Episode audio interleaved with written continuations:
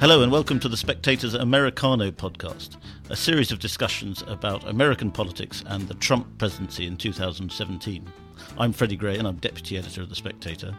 I'm joined today by Jacob Heilbrunn, who is editor of The National Interest, and we're going to be talking about the possibility that Brexit Britain could join the North American Free Trade Agreement. So, Jacob, when uh, the Telegraph reported this week that Brexit Britain could be joining NAFTA, my first thought was this sounds like kind of Brexiteer pie in the sky thinking, something that Eurosceptics have long dreamed about, but it was never really a realistic probability or possibility. You don't think the same as me. Can you explain what you think about it? Well, I thought that since Trump appears to be on the verge of withdrawing from NAFTA, mm.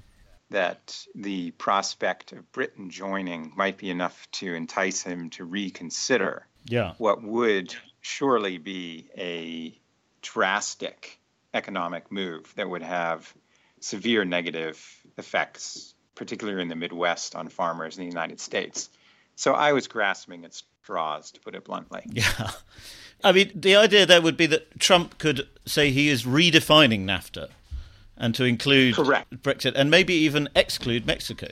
Well, if he excludes Mexico, it would again have severe in, negative impacts upon the on the American economy. Mm. Um, I was hoping that Britain might be enough to persuade him to reconsider the entire deal, since it is a North American free trade agreement.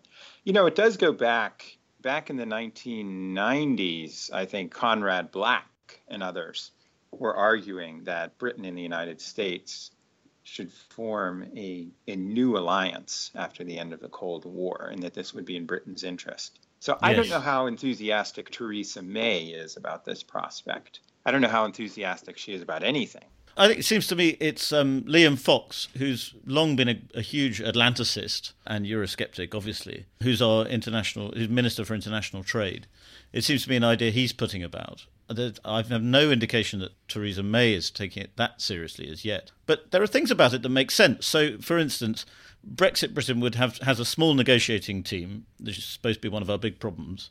And if you could do three trade deals in one, which you could do if Britain were somehow to be included in NAFTA, that would make a lot of sense, wouldn't it? Yeah, I actually think it would be great for both countries. I, I am, in essence, a free trader. Mm. And there's no reason that you should have all these tariffs remaining between the UK and the United States. I would just wipe them all out. So maybe this is this would be one vehicle to accomplish that goal. But I don't know if it's enough to supplant what Britain has derived economically for Europe. It might be better for the United States than it is for for London. I mean, I think there's a lot of sort of hope among Brexiteers that a great deal with America would, would compensate for any damage to European trade. But again, that's sometimes, or that's very often criticised as being sort of utopian free market thinking. Yeah, well, uh, you know, the proximity of Europe, the continent, uh, the degree of trade that you already enjoy there, mm. I think it would be difficult to replace. But you know, we're in the midst of negotiations. At a minimum, May could attempt to use the NAFTA as a bit of as a bargaining chip with the Europeans. Yes, there's been no indication from the Trump camp as yet as to whether they're taking this idea seriously. It's just a sort of report in the press. Well, it's very difficult to know where the Trump administration is headed right now. There have been a lot of gloomy reports there's one in Vanity Fair where Trump is quoted as saying, I hate everyone in the White House. Yeah. And that his mood is turning increasingly sour. And my own sense is that to some degree it's possible we're going to see a United States that goes rogue under Trump. If he yes. withdraw or decertifies or he could completely withdraw from the Iran agreement today or tomorrow that would height, that would be sort of a George W. Bush like step on the road to war with Iran. Then you have the rhetoric about North Korea, where tensions have steadily ratcheted up. Mm. So it's not impossible that the United States ends up in a two front war within yes. the next six to nine months.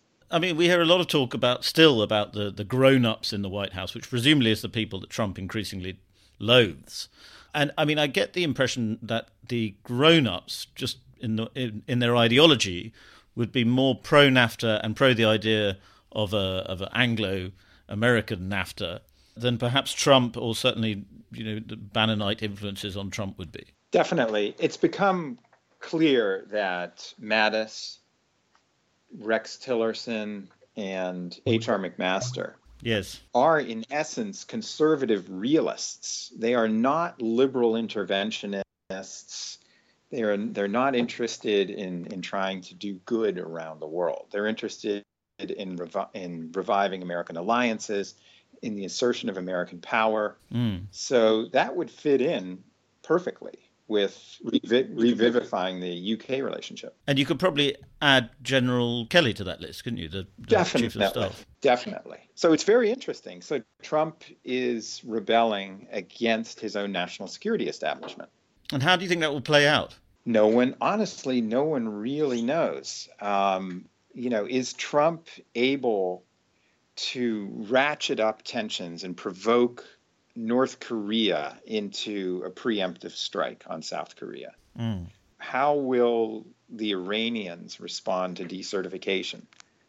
Uh, will they, in turn, step up their activities in Lebanon? I mean, there's there's all sorts of we everyone in D.C. is sort of scratching their head and to some degree quaking in their boots Yes. because of Trump's volatility and unpredictability.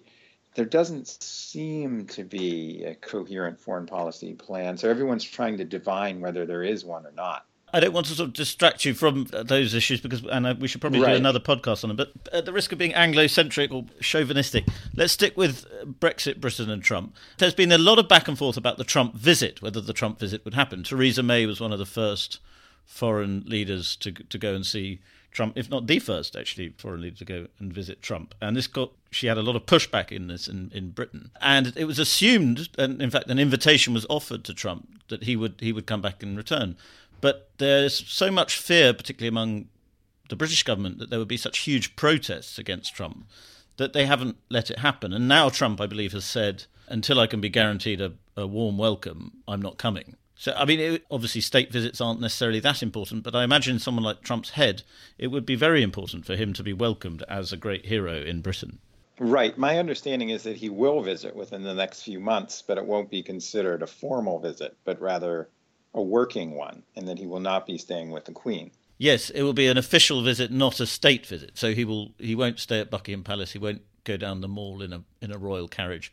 I mean, I would have thought that was rather a blow to his pride, especially since the French and President Macron rolled out the red carpet for him. That's very astute of you, Freddie. In fact, I can pretty much guarantee that it amounts to severe deprivation for President Trump not to be able to enjoy the pomp and circumstance. But if I were Theresa May, I would try and strike while the iron's hot when he visits. Trump is very susceptible to uh, the moods of someone that he's talking to at the moment. So Hmm. if she could cajole him into believing that it would be to his benefit and America's benefit to strike a deal, I'm quite sure sh- that they could go pretty far during their meeting. Jacob, fascinating to talk to you as always. Thank you, Freddie. Thank you very much for listening. Just a reminder that you can subscribe to this podcast on iTunes, and you can also subscribe to the magazine through our special podcast offer, which is on www.spectators.co.uk forward slash pod offer. And we'll even throw in a Spectator Moleskine notebook for people who take up that offer.